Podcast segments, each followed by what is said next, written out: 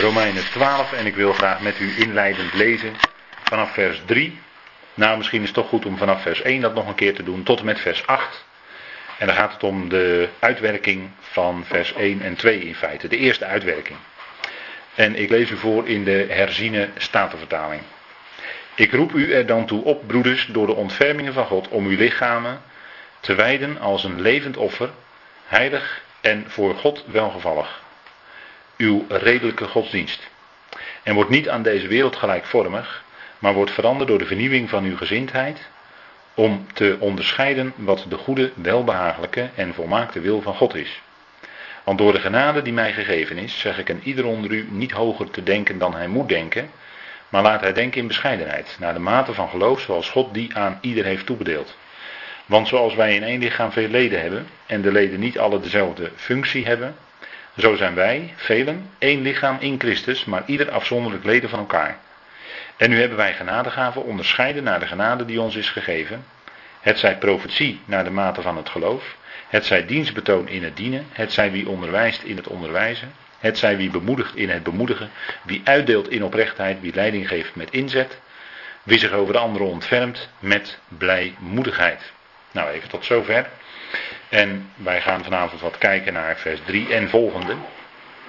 En als titel heb ik deze avond ook mede meegegeven. Dat zat eigenlijk boven dat hoofdstuk 12 tot en met 15.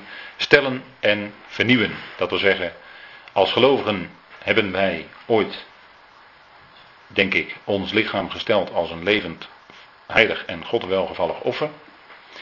En ons denken wordt vernieuwd. En die combinatie die leidt ertoe dat wij een andere levenswandel voeren dan vroeger in ons leven dat wij nu anders leven dan vroeger. En in ieder geval op zijn minst heel anders denken. Dat is fundamenteel. En van daaruit ook een ander gedrag vertonen. Vernieuwing van ons denken is noodzakelijk. Nou, het evangelie, nogmaals, is Gods kracht. Dat heb ik vorige keer ook dit even aangehaald. Tot redding voor een ieder die gelooft. Dus dat goede nieuws, wat we met elkaar bestudeerd hebben, al hoofdstukken lang in deze Romeinenbrief, dat evangelie, dat goede bericht, is Gods kracht tot redding. Dus voor ons persoonlijk tot redding in ons persoonlijk leven. redding is niet alleen dat wij straks gered worden bij de bezuin Gods. En voor de gerichten weggerukt worden van deze aarde. Dat is één aspect van onze redding. Ander aspect is dat wij gered zijn voor de grote witte troon. Dat wij dus niet voor de grote witte troon komen. Zoals uh, alle mensen die in ongeloof sterven wel komen. En wij worden gered in ons dagelijks leven. Van een wandel die niet tot eer van God is. Dat is ook redding. Dat is allemaal wat het evangelie in ons leven uitwerkt. Dat wij bewaard worden voor een levenswandel. Bewaard worden voor zaken die ons naar beneden halen. En dat is uh, een stukje redding die God geeft. En hoe kunnen we zo wandelen? Hoe kunnen we leven? Kunnen we dat in eigen kracht? Nee. Hoe kunnen we dan wel? Nou, de godskracht, ja. En dat is denk ik uh, heel belangrijk om je steeds dan te voeden. En dat is wat Paulus ons ook aanzegt. Hè? Om je te voeden met de woorden van het geloof en de uitstekende leer. Zegt hij tegen Timotheus, maar dat zegt hij ook tegen ons natuurlijk. Hè? Je te voeden met de woorden van het geloof en de uitstekende leer. De uitstekende leer is de leer van God. Is de leer dat God de plaatstoewijzer is en dat wij ons aan God onderschikken. Dat is de uitstekende leer en die werd door Paulus als geen ander gebracht. Dus dat is uh, wat, ons, uh, wat wij ons ter harte nemen. Wat wij dus, uh, die woorden nemen wij ter harte, dat wil zeggen, wij laten die woorden door onze ogen en onze oren naar binnen komen. Zoals Spreuken 4 zegt. Hè. Dat wat je ogen en oren binnenkomt, dat bepaalt je hart. En dat bepaalt je gedachten. Hè, want ons verstand en onze gedachten hebben alles met ons hart te maken. Volgens de schrift. Dat zijn geen twee losstaande dingen. Maar dat is hetzelfde. Dat ons verstand en onze gedachten hebben alles met ons hart te maken. Paulus zegt ook in Romeinen 1 dat de mensen die God niet kennen en die God losgelaten hebben, laat ik het zo maar zeggen, dat die verduisterd zijn geworden in hun onverstandig hart. hun onverstandige hart is verduisterd. Dus die combinatie onverstandig en hart koppelt Paulus dus aan elkaar. Daarom zeg ik, ons verstand heeft alles te maken met ons hart. Wat in ons omgaat, in ons gedachtenleven, heeft dus te maken met ons hart. Is ons innerlijk, is ons hart. En daar zegt Paulus heel nadrukkelijk over. Bij ongelovigen is dat een onverstandig hart. En bij ons is het licht aangegaan. Want God heeft zijn licht in de duisternis van ons hart doen schijnen. En heeft ons verlicht met het evangelie van de heerlijkheid van Christus. Die het beeld is van de onzichtbare God. God heeft zich geopenbaard. God is zichtbaar geworden, om het zo maar te zeggen, voor zijn schepselen. Hoe? Nou, dat vroeg uh, Thomas aan uh, de Heer Jezus. Toon ons de Vader. En toen zei de Heer Jezus in Johannes 14: Ben je al zo lang bij me en heb je het nog niet begrepen, zeg ik even in mijn eigen woorden. Want de Heer Jezus zei op dat moment: Wie mij gezien heeft, heeft de Vader gezien. Dus door hem zien wij wie God is. Dat is natuurlijk een geestelijke zaak. Maar hij heeft zich uitgedrukt in de Zoon. Dat is heel belangrijk. En daarom dat evangelie is ook het evangelie aangaande zijn Zoon. Jezus Christus onze Heer. En de God die gesproken heeft in het verleden tot de vaderen, zegt de Hebreeën schrijver, in de profeten, heeft in deze laatste dagen tot ons gesproken in de Zoon. Zegt hij dan, hè? Hebreeën 1, vers 1. Nou, dat is uh, heel duidelijk. Hè? God spreekt tot ons in en door zijn zoon. En dat lijkt mij vanzelfsprekend. De zoon spreekt vanzelf over God. Nou, dus de evangelie is Gods kracht tot redding voor een ieder die gelooft. Nou, daar horen wij bij. Wij zijn gelovigen. Dat wil zeggen, wij geloven God op zijn woord. Wij geloven Vader en we zeggen tegen Vader: Vader, wat u zegt, zo is het. Amen. Dat is betrouwbaar. Daar vertrouw ik op. Daar vaar ik blind op. Iemand zei nog kort geleden tegen me. Eigenlijk is het soms, als je erover nadenkt, moeilijk voor te stellen. Hè? Dat God ons gaat wegrukken binnenkort. Dat is zo'n enorme verandering. Ik zeg ja, dat vind ik ook moeilijk voor te stellen. Maar het is wel zo. En vandaag eh, leven we hier en lopen we hier rond op deze aarde. En, en morgen kan het uh, totale verandering zijn. Kan die bazuin gaan en we zijn weg. En dan zijn we totaal veranderd. Kunnen wij ons nu niet voorstellen. Maar God gaat wel doen. Hij heeft het bij zijn zoon al gedaan. Dus ja.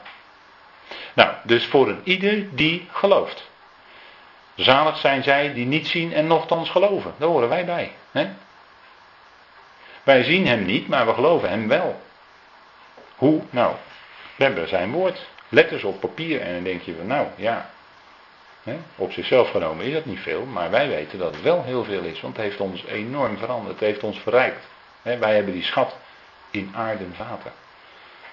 Die schat zit bij ons van binnen, in ons hart. Dat is een geestelijke schat. Geweldige rijkdom.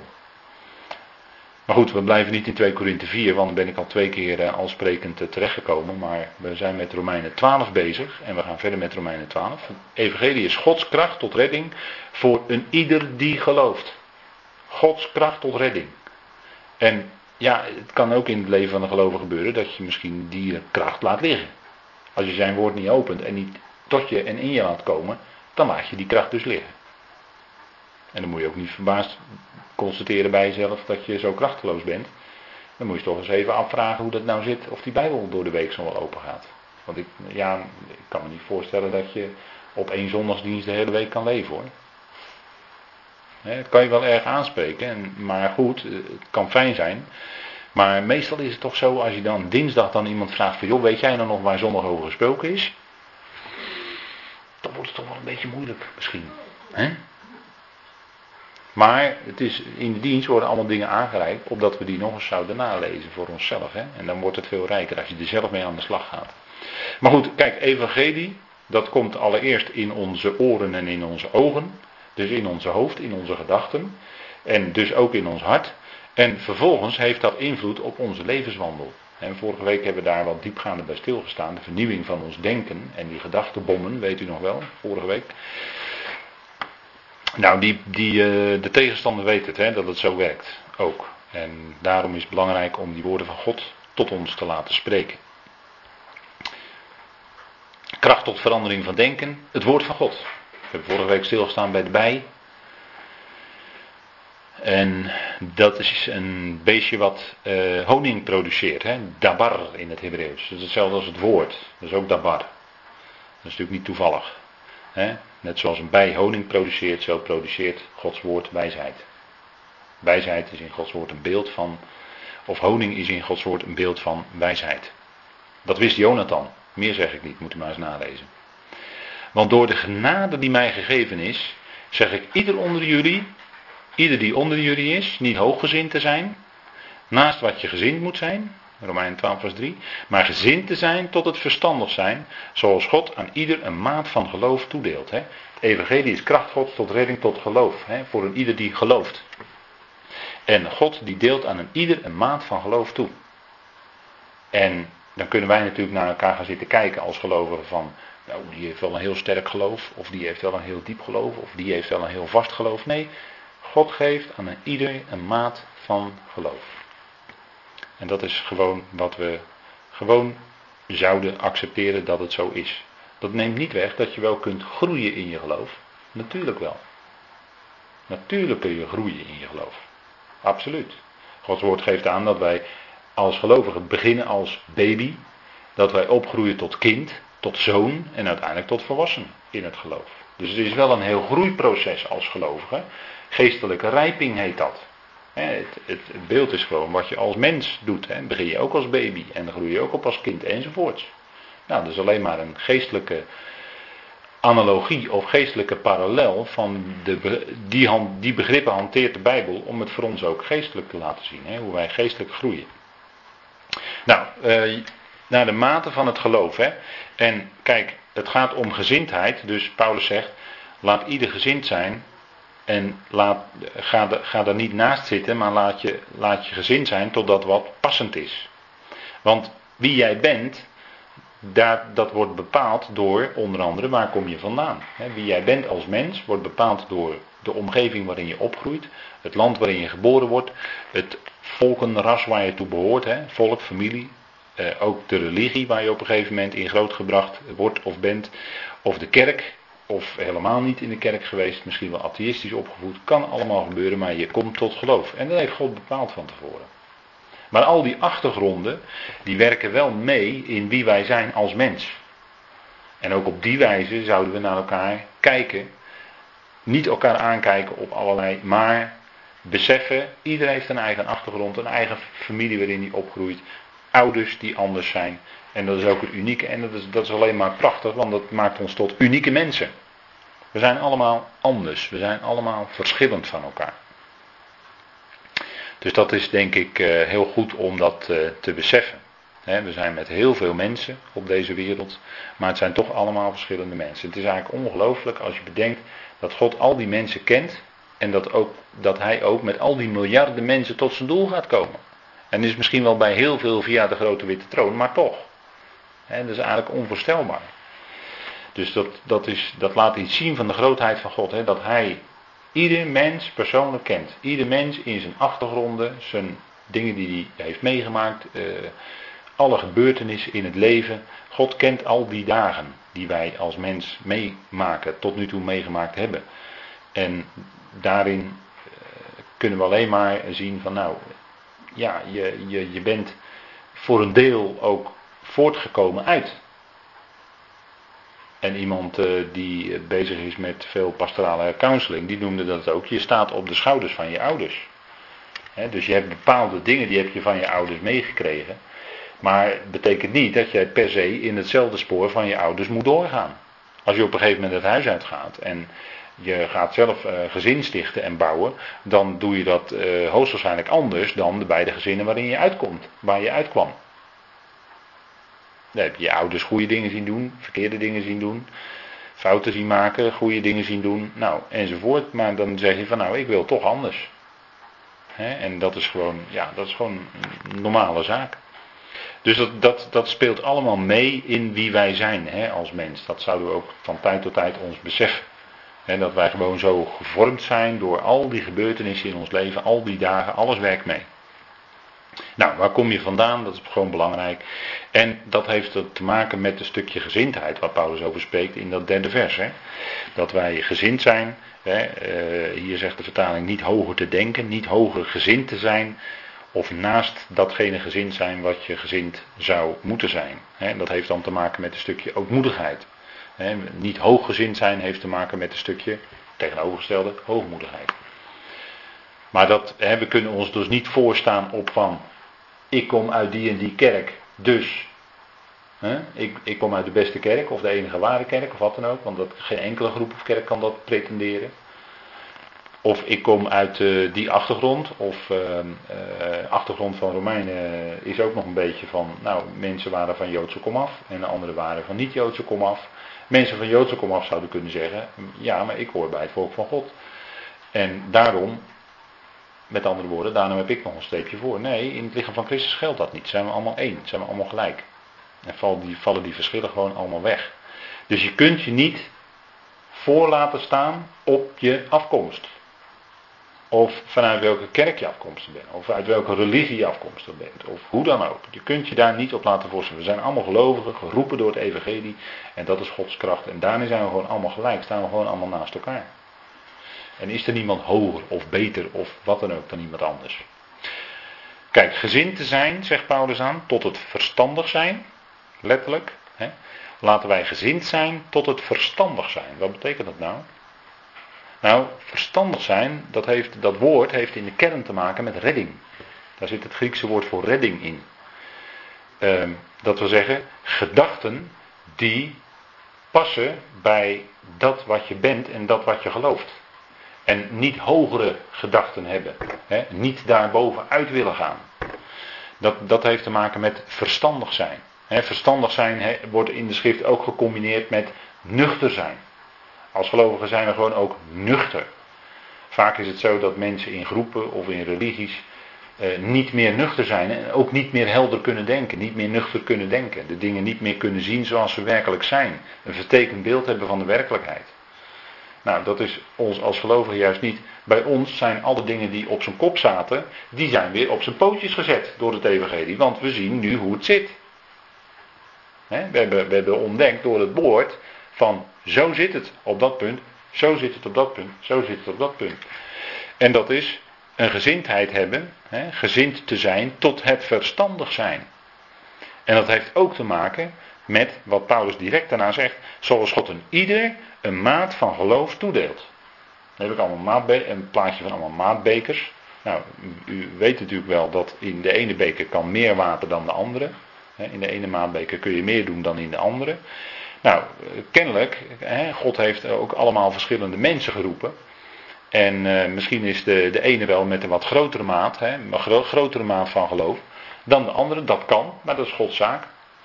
En de ene die beseft misschien, uh, ja, misschien sterk in het geloof te zijn. En die ziet misschien anderen die zwak in het geloof zijn. Maar die sterke hoeft zich dan niet te verheffen boven die zwakke in het geloof.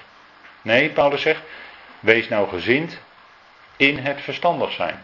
Ga daar ook verstandig mee om. Want je bent ook iemand die gewoon geroepen is. En je staat gewoon naast elkaar in de gemeente. Je staat gewoon naast elkaar. En natuurlijk hebben daar gaan we dan wel over spreken, hebben we wel verschillende functies in de gemeente. En van sommige dingen wordt wel iets speciaals door Paulus gezegd, maar dat heeft ook wel een bepaalde achtergrond. En het heeft niet ermee te maken dat de een belangrijker is dan de ander, maar het heeft gewoon met hele praktische zaken te maken. En vandaar dat ook dat verstandig zijn. En let erop hè, dat hier staat zoals God, ik heb het onderstreept, een ieder een maat van het geloof toedeelt. Ieder. Dus we hebben allemaal individueel een bepaalde maat van geloof. En hoe hebben we dat ontvangen? Nou, God heeft ons dat gegeven.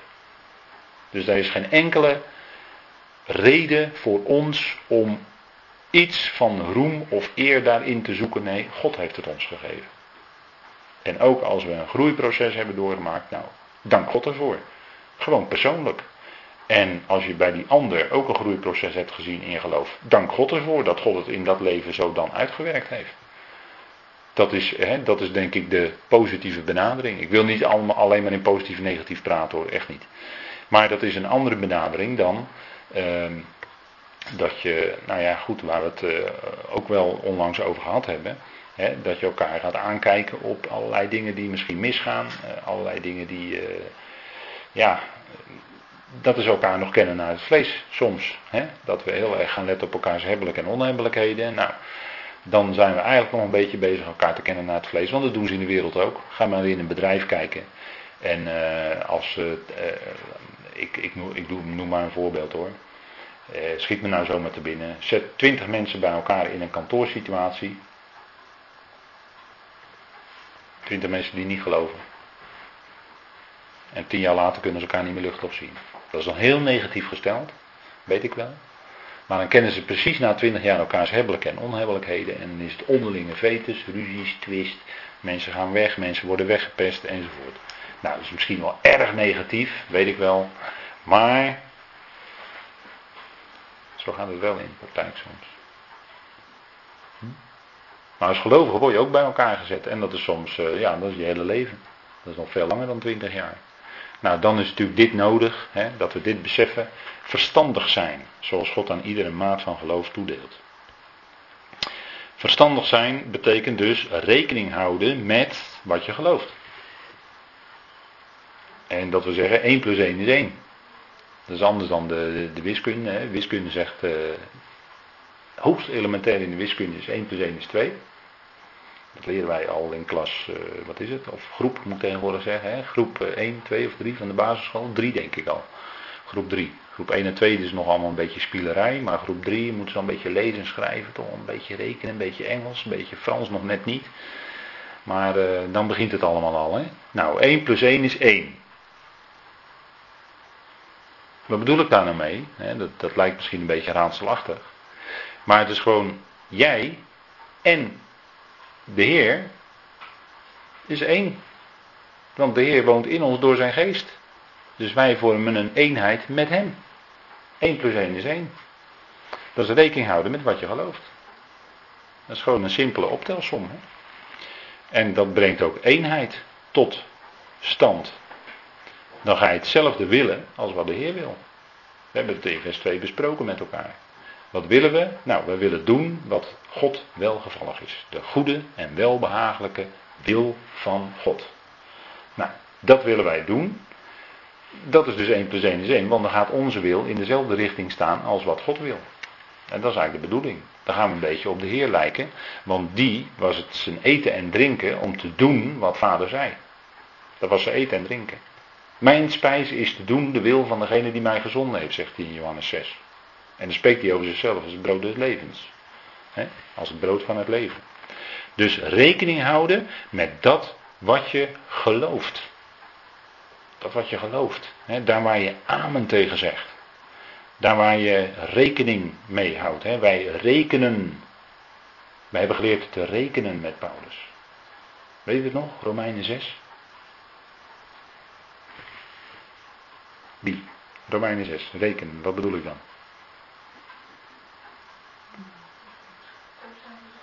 Ja. Ja. Eenvoudig hè. Dus voor ons eigenlijk, eigenlijk voor een geloof is eigenlijk een beetje ABC. Als ik het zo mag zeggen. Zit je eigenlijk nog een hogere klasse van de basisschool. Uh, rekenen dood te zijn voor de zonde. En rekenen levend te zijn voor God in Christus Jezus. Romeinen 6 vers 10 en 11 uiterst fundamenteel. Daarmee rekenen. Niet rekenen op, met je eigen gevoelens en wat van tijd tot tijd misschien in je opkomt, daar niet mee rekenen. Nee, je rekent met die dingen die Gods woord in het evangelie aangeeft. Want dat is een kracht van God tot redding. Daar hebben we het vanavond over. Dus niet rekenen met wat misschien eh, in ons vlees zit, nee. Want daarvan weten we dat het mede gekruisigd is. En daarom kunnen we ook in geloof zeggen dat wij dood zijn. Dood zijn voor de zonde. En dat wij dan ook echt in geloof zeggen van nou, daar wil ik niks mee te maken hebben, daar ben ik dood voor. Klaar. Dood zijn voor de zonde en levend voor God in Christus Jezus. Dat is rekenen. Dat, dat is het Bijbelse rekenwerk. Logizomai hè, staat er dan. Logisch, dat is logisch. Nou, dat is 1 plus 1 is 1, is ook dan eigenlijk achteraf gezien heel logisch. Hè? Maar het is een wat andere soort uh, mathematische zaken dan wat we in, uh, in de wiskunde leren. Maar dat is ook bij de Heer, die kende ook een andere wiskunde. Dat is eigenlijk heel mooi om te zien. Uh, als je kijkt naar hoe de Heer de menigten spijzigde, als ze geen eten bij zich hadden, dan zeiden discipelen, die dachten na en die zeiden, we moeten maken dat we naar de stad komen, want dan kunnen we nog brood kopen. Maar er was dan bijvoorbeeld iemand die had dan uh, vijf brood en twee visjes bij zich. En hoe minder broden de Heer had, hoe meer er overbleef. Kijk, dat is nou Gods wiskunde. Hè? Dus hoe minder een mens aandraagt, daar is geestelijke les hè. Hoe minder een mens aandraagt, hoe minder er overblijft. Hoe meer God zegent. Gaat maar na, hè. De spijziging van de 5000, de spijziging van de 7000. En kijk maar hoeveel broden er gebruikt werden en hoeveel er overbleef. De ene keer twaalf korven vol, hè, tot, tot, tot overlopend stoel vol met brokken. En de andere keer bleven er zeven korven over. Gaat maar eens na. Hoe minder de mens aandraagt, hoe meer hij zegent. dus hoe minder er van onze inspanningen in rekening gebracht worden, hoe meer eer van God. Hoe meer hij de eer krijgt. Daar gaat het om. Hè? Nou, dat is Gods wiskunde. Dus hoe minder wij aandragen, hoe meer hij doet. heel wonderlijk, hè? Eens over nadenken. Kijk, rekening houden met wat je gelooft. En geloof is ook trouw. Want we spreken hier over de praktijk. Hè? In de praktijk is geloven staan op de belofte van God. Inderdaad, ja en amen. Daar zeggen we ja en amen tegen. Maar geloof betekent ook trouw. Het Griekse woord en het Hebreeuwse woord trouwens ook. Betekenen allebei gewoon niet alleen geloven. Dus horen wat God zegt. En daar op je leven bouwen. Maar het heeft ook te maken met trouw. Het gaat namelijk om die beloften van God. Een gelovige die leeft door die belofte van God. Die leeft op de belofte van God. Elk woord van God is profetisch en houdt een belofte in zich. Als God spreekt zal hij het ook doen. Dat is een belofte. En die kameel die u daar ziet, ja, dat is een heel mooi beest. Dat is het schip van de woestijn, hè, zeggen ze dan. En dat is een beeld van een gelovige. Een kameel is een beeld van een gelovige. Kijk, een kameel die verzamelt in zich heel veel water. En die kan heel veel water drinken. Water is een beeld van het woord van God. En die kameel die gaat dan wandelen door de woestijn. En zo wandelen wij als gelovigen door de woestijn van het leven. Dat is een analogie, hè? Dat, is een, dat is een beeld. En dat is natuurlijk met Israël was het ook zo. Hè? Israël ging door de woestijn en als er dan geen water was of geen brood, dan gingen ze murmureren. Murmureren. Hè? Dan kwam er onderlinge ontevredenheid, onvrede. Dan begonnen ze onderling te mopperen. Ze gingen tegen Mozes te hoop lopen. Maar kijk, zo'n kameel, is eigenlijk een voorbeeldig dier. Want zo'n kameel die, uh,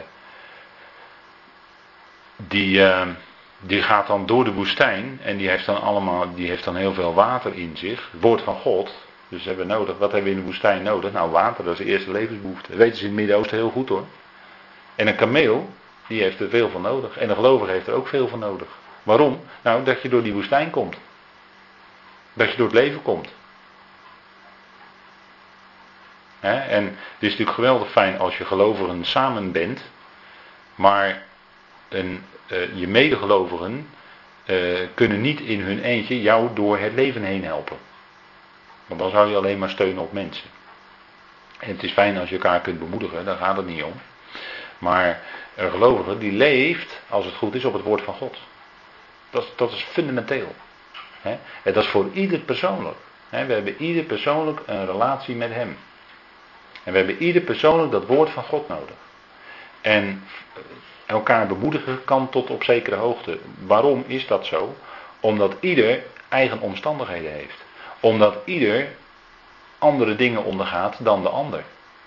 En God weet als geen ander wat je in die omstandigheden nodig hebt. En je krijgt ook de kracht op het moment dat je het nodig hebt. God geeft voldoende kracht op het moment dat je het nodig hebt.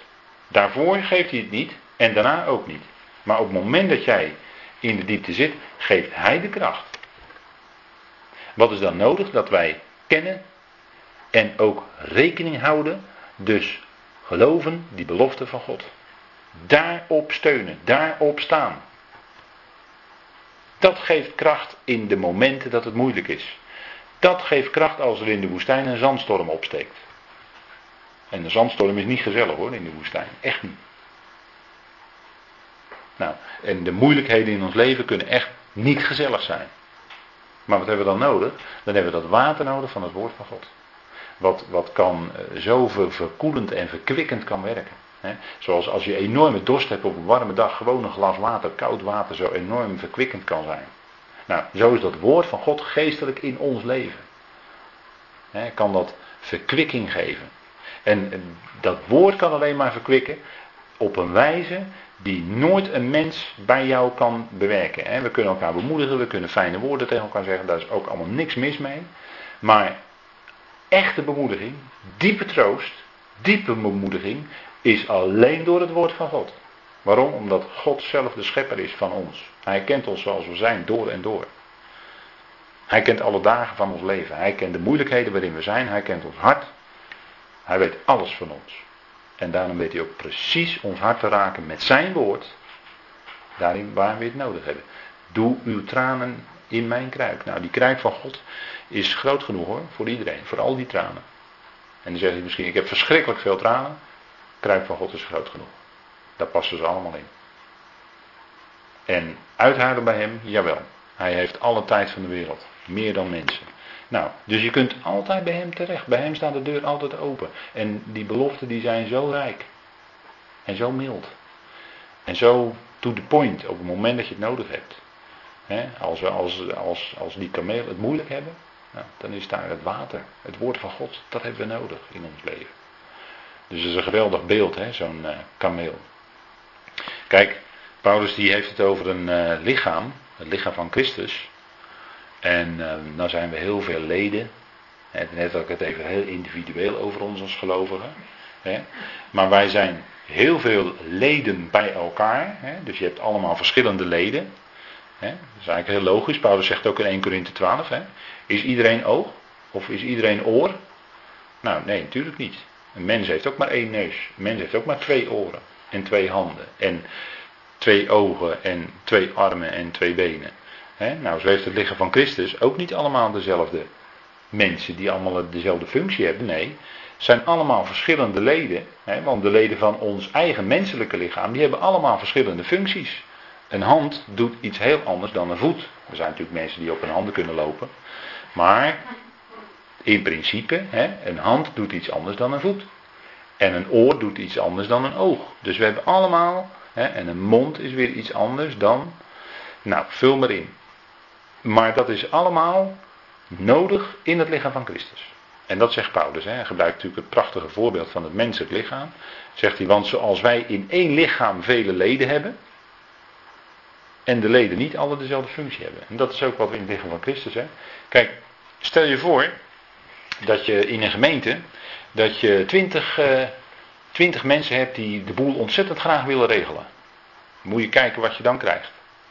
Die hebben onderling natuurlijk bonje dan op een gegeven moment. Want de een die wil linksaf en de ander wil rechtsaf. En de een die vindt dit en de ander vindt dat. En de een heeft die visie op de liturgie en de ander heeft die visie op de predikatie.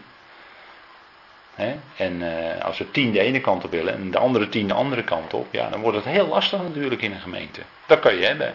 Maar daarom hebben we ook niet allemaal dezelfde functie. er zijn er sommigen die, uh, nou ja, die uh, voor het oog misschien niet zulke in het oog springende dingen doen, maar die zijn ook nodig in het lichaam van Christus. Veel gebeurt ongemerkt. Maar die dingen moeten ook gebeuren. En dat is ook gewoon dienen. Want we hebben hier gewoon over dienen. En dienen doen we allemaal. Als het goed is. Hm?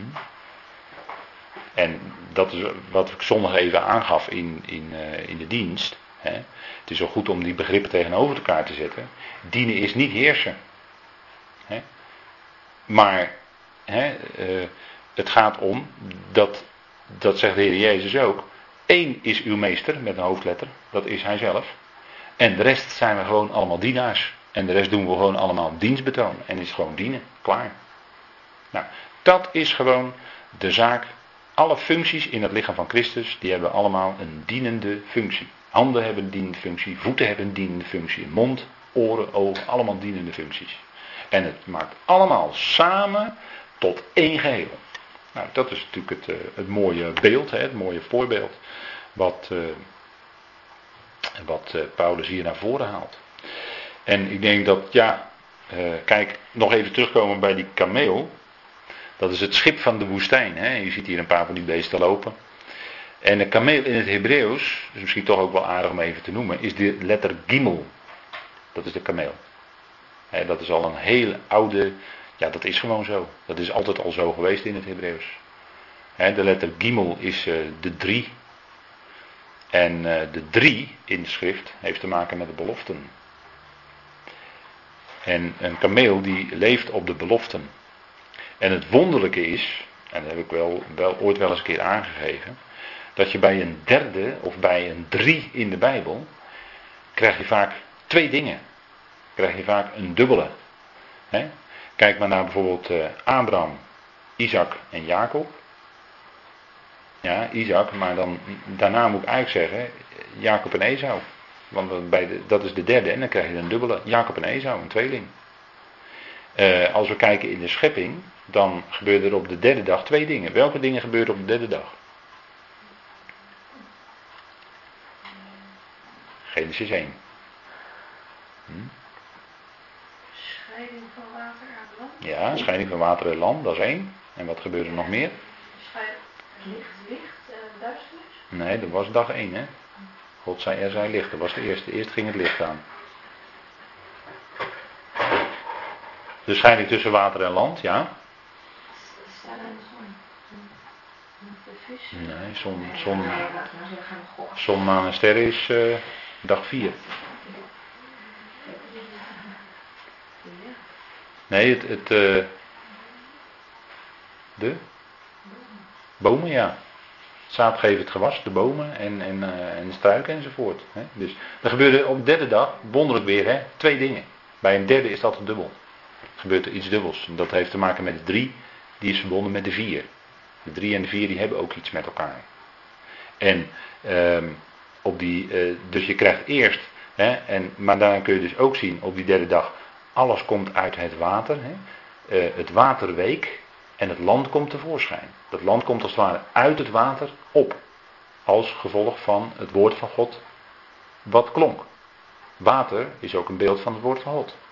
Dus alles is eigenlijk voortgekomen uit dat woord, zegt Johannes ook. Hè? Nou, je ziet het, dit zijn allemaal dwarsverbanden in de schrift en dan, dan valt alles in elkaar. Kijk, en die wateren en dat land is natuurlijk ook een beeld van de volkeren en Israël. Het land ten opzichte van de volkerenzee, het land is Israël. Eret Israël. En dan hebben de zeeën, dat zijn de volkeren. Dus dan heb je de vol. En, maar dan krijg je dus ook op de derde dag uit het land komen allerlei vruchtgeboomte, zaadgevend gewas enzovoort. He, dan wordt alles groen, fris, nieuw leven. Ook een resultaat van het woord van God. Want groen kun je alleen maar hebben als er ook water is. Heb je geen water, heb je ook geen groen. En groen is in de schepping ook de overheersende kleur. Stel je voor dat alles blauw zou zijn.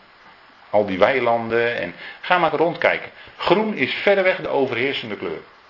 Groen is ook uh, het beeld van een nieuwe leven. En heeft natuurlijk alles direct te maken met vrucht uit het woord van God. Groen. Iets dat groen is, fris is, voorjaar, alles wordt weer groen. Is een beeld van het leven. Leven wat God geeft.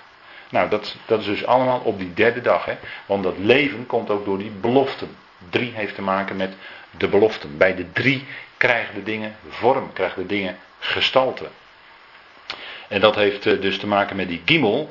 Want het rare is dat er van de kamelen ook twee zijn. Je hebt de kameel met twee bulten, die zie je. Maar je hebt ook de dromedaar, dus wij ook een kameel. Maar die heeft één bult. Dus je hebt ook twee soorten kamelen. Ook heel wonderlijk, hè, dat het ook weer dubbel is. Nou, zo, zo zijn er nog wel meer van die dubbelheden op de derde dag te noemen. Of op, bij de drie te noemen. Maar dat is dus het beeld van een gelovige. Want wat doet een gelovige? Die leeft, die wandelt op de belofte van God. En die belofte van God, die komen in je door het woord.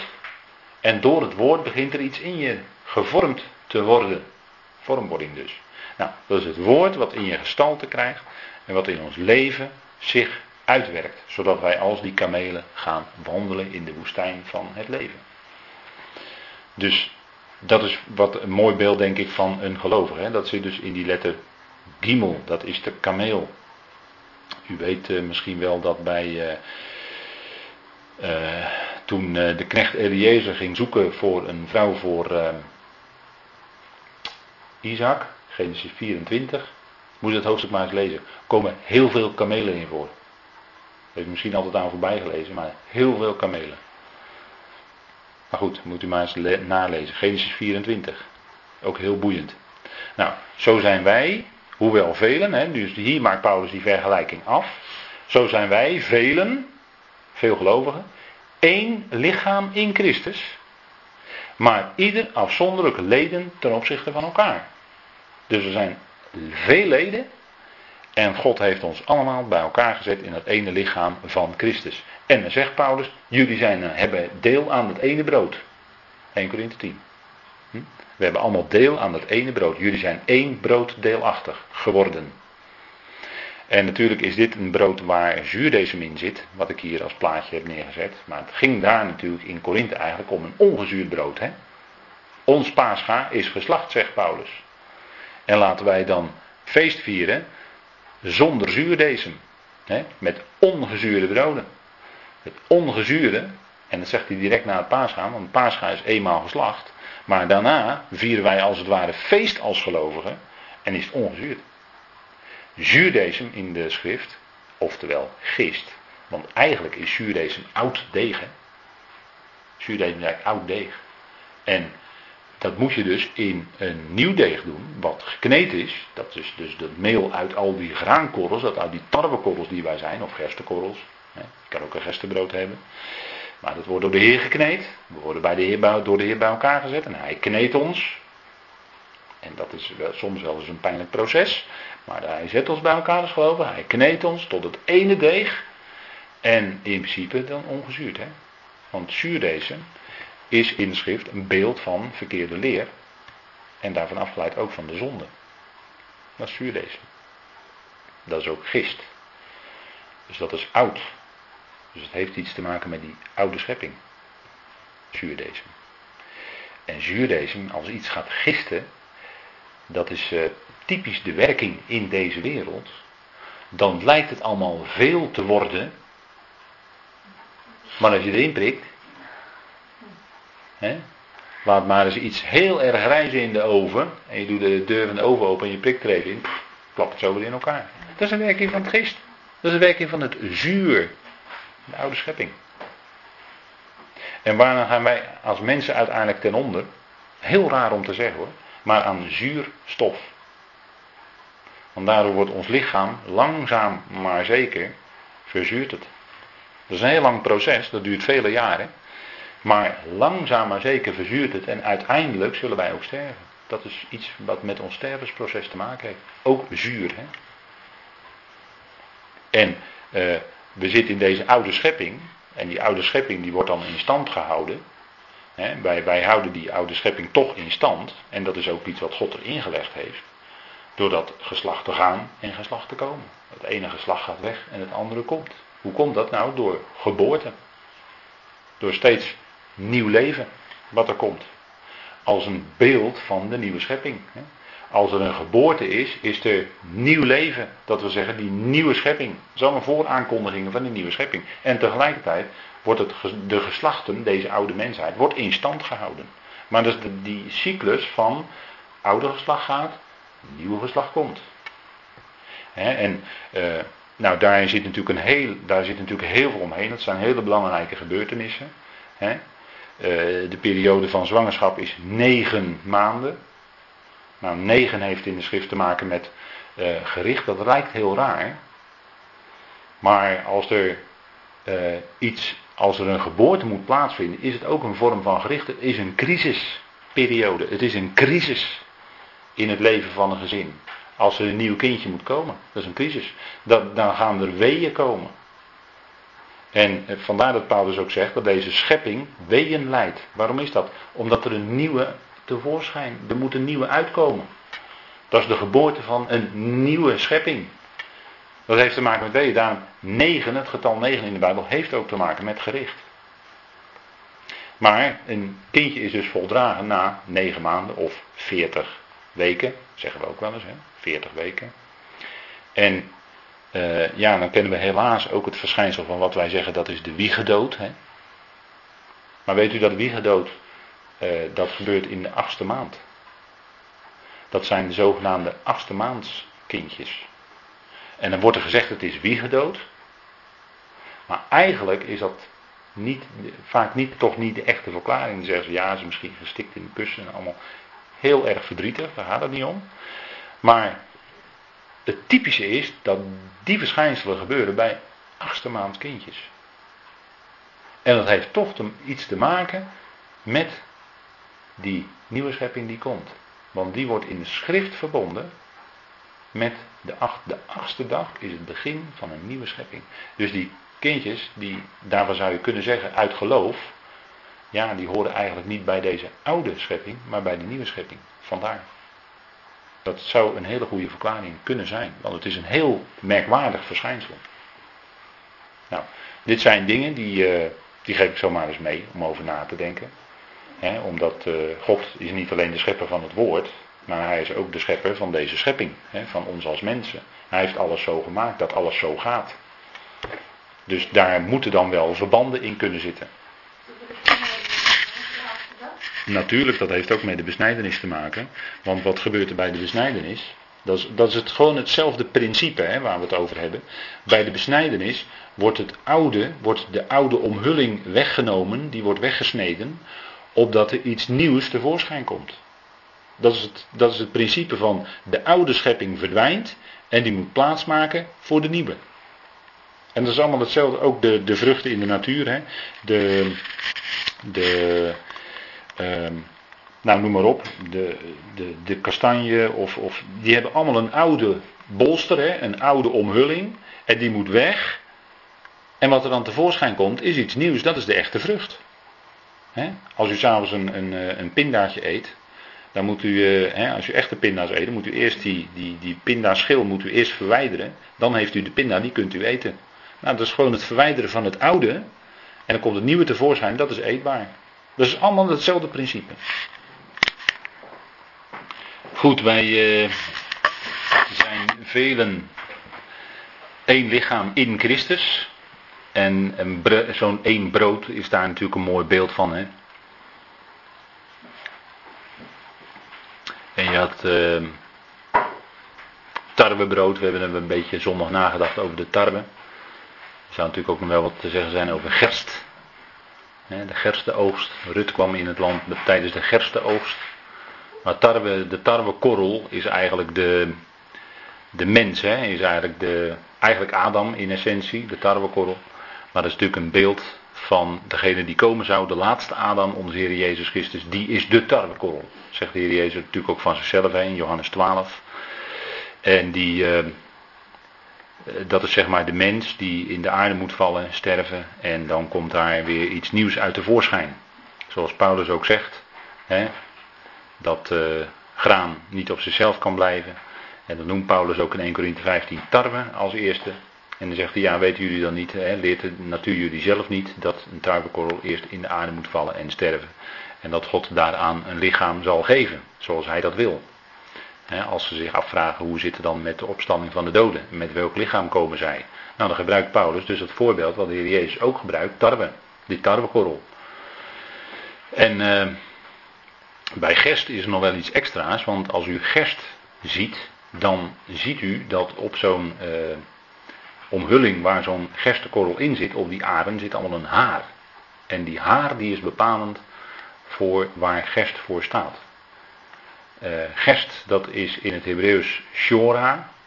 Als ik het goed zeg, ik had het niet, uh, voor vanavond niet expliciet voorbereid. Maar gerst is shora in het Hebreeuws. En daar hoort u ook bijna de naam Sarai in. Hè? Sarah. Dat is eigenlijk gewoon hetzelfde in het Hebreeuws hoor. Sarai en Shora. Sarai betekent vorstin, hè? weet u hè, vrouw van Abraham, vorstin. En uh, Shora heeft dan ook te maken, is eigenlijk hetzelfde woord in het Hebreeuws voor, als voor vorst. Dus het begrip Shora, gerst, heeft te maken met koningschap. En daarom kwam Rut tijdens de gerstenoogst in Bethlehem, Bethlehem, het broodhuis. Tijdens de gerstenoogst, nou wil u nog meer? David. Hè, dat was de koningslijn. Zij, werd, zij ging in een leviraatshuwelijk met Boas. En uit Boas en Rut werd Obed geboren. En Obed was de vader van Isaïe. En Isaïe was de vader van David. Dus dan zit je helemaal in de koningslijn. Vandaar dat Rut in het land kwam in de gerstenoogst. Omdat het gerst te maken heeft met koningschap. Daarom staat dat er zo. Anders zou het er voor niks staan. En dat was ook in Bethlehem, hè? Bethlehem, het broodhuis. Dat is de, waar David uit voortkwam. En dat is ook natuurlijk waar de Heer Jezus zelf geboren werd. Die werd zelf geboren in Bethlehem. Het brood van het leven werd geboren in het broodhuis. Dat kon ook niet anders. Dat moest daar gewoon zijn. Hè? En uh, hij zal natuurlijk uiteindelijk komen in de stad van David. Maar dat gest heeft dus te maken met die haar. Hè? En vandaar dat in, bij Simpson zat zijn kracht ook in zijn haar. En toen hij zijn haren kwijt was, was hij ook zijn kracht kwijt. Dus met andere woorden, zijn koningschap kwijt. Hij was niet letterlijk een koning, hij was een richter, dat weet ik wel. Maar hij heerste, hij regeerde wel over Israël namens de Heer. En in dat regeren zit dat haar. Dat is het, hè, het woord voor haar is ook, heeft ook te maken met sar. Dat is ook het, in feite hetzelfde woord, dezelfde afleiding in het Hebreeuws. Dus die begrippen, als je het van het Hebreeuws ziet, zie je dat dus het allemaal in elkaar grijpt. De zaar heeft te maken met de koningschap. En uh, dat gold natuurlijk ook bij Absalom, hè, die bleef ook met zijn haren in die boomtakken zitten. Nou, dat heeft ook iets te maken met het koningschap. Hè. Dat was Absalom, die wilde David van de troon stoten. En hij bleef zelf met zijn haren in de takken zitten. Dat is, is ook zoiets. Hè. Dus dat zijn in feite dezelfde dingen. Maar goed, vandaar dus dat gerst, Shora, dat is de tweede vrucht die genoemd wordt in Deuteronomium 8 vers 8. Hè. Een land van tarwe en gerst. En Israël, zit, daarin zit ook dat shar, hè, Israël. Die S en die R. Dat is ook hetzelfde, dat is ook dat koningschap. Israël is natuurlijk bedoeld als volk om koningen, vorsten dus, te zijn en priesters. Vandaar Israël, die naam. Nou, dat zijn allemaal dingen die hebben gewoon allemaal met elkaar te maken. Maar goed, wij zijn lichaam van Christus. En wij zijn ieder afzonderlijk leden van elkaar. En wij zijn één brood deelachtig. Dus wij zijn allemaal tarwekorreltjes als het ware.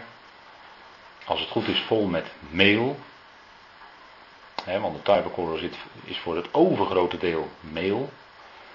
En meel, als je dat gaat bereiden, als er bijvoorbeeld een spijsoffer wordt gebracht in Israël, dan werd dat ge, uh, moest dat gereed gemaakt worden met zoveel maten meel en olijfolie. Daar moest men ook olijfolie bij doen en zout. En olie is natuurlijk een beeld van, wat kun je zo zeggen, hè? de geest, hè? de heilige geest, ja. Dus er moest uh, dat, is, dat wil zeggen dat in de gelovigen doet de Heilige Geest zijn werk. Hè? Daarom moest die meel vermengd worden met olie en zout. Nou, zout, wat is zout in de schrift? In feite hetzelfde. Hè? Wij zeggen altijd bederverend, want wij willen dan gelijk de functie zeggen van zout. Maar zout is eigenlijk ook een beeld van de geest van God. Daarom moest ieder offer, lees maar na in Leviticus 1 tot en met 5, gezouten worden. Daar moest zout bij. Wij zeggen dan ja, uh, we staan in de keuken en zeggen we ja, zout dat is voor de smaak. we moeten bij het eten wat zout doen, want dat is, dan wordt het smaakvoller. als je aardappels niet zout, dan wordt het zo flauw, dan smaakt het nergens naar. Ja, maar er moet zout bij natuurlijk, omdat in dat voedsel, nou goed, dat is een beeld van iets natuurlijk. Daar moest, bij al die offers moest zout gedaan worden. Nou, en zo zijn er al die beelden, hè? dus dat meel, dat spijsoffer, dat is Leviticus 2, hè, het tweede offer wat genoemd werd. Dat is een beeld van natuurlijk het leven van de Heer zelf. Hè, want spijs is eten en drinken. En dat staat bij de Hebreeën gewoon, bij de Joden gewoon voor het leven. Hè, eten en drinken drukt eigenlijk het hele leven uit.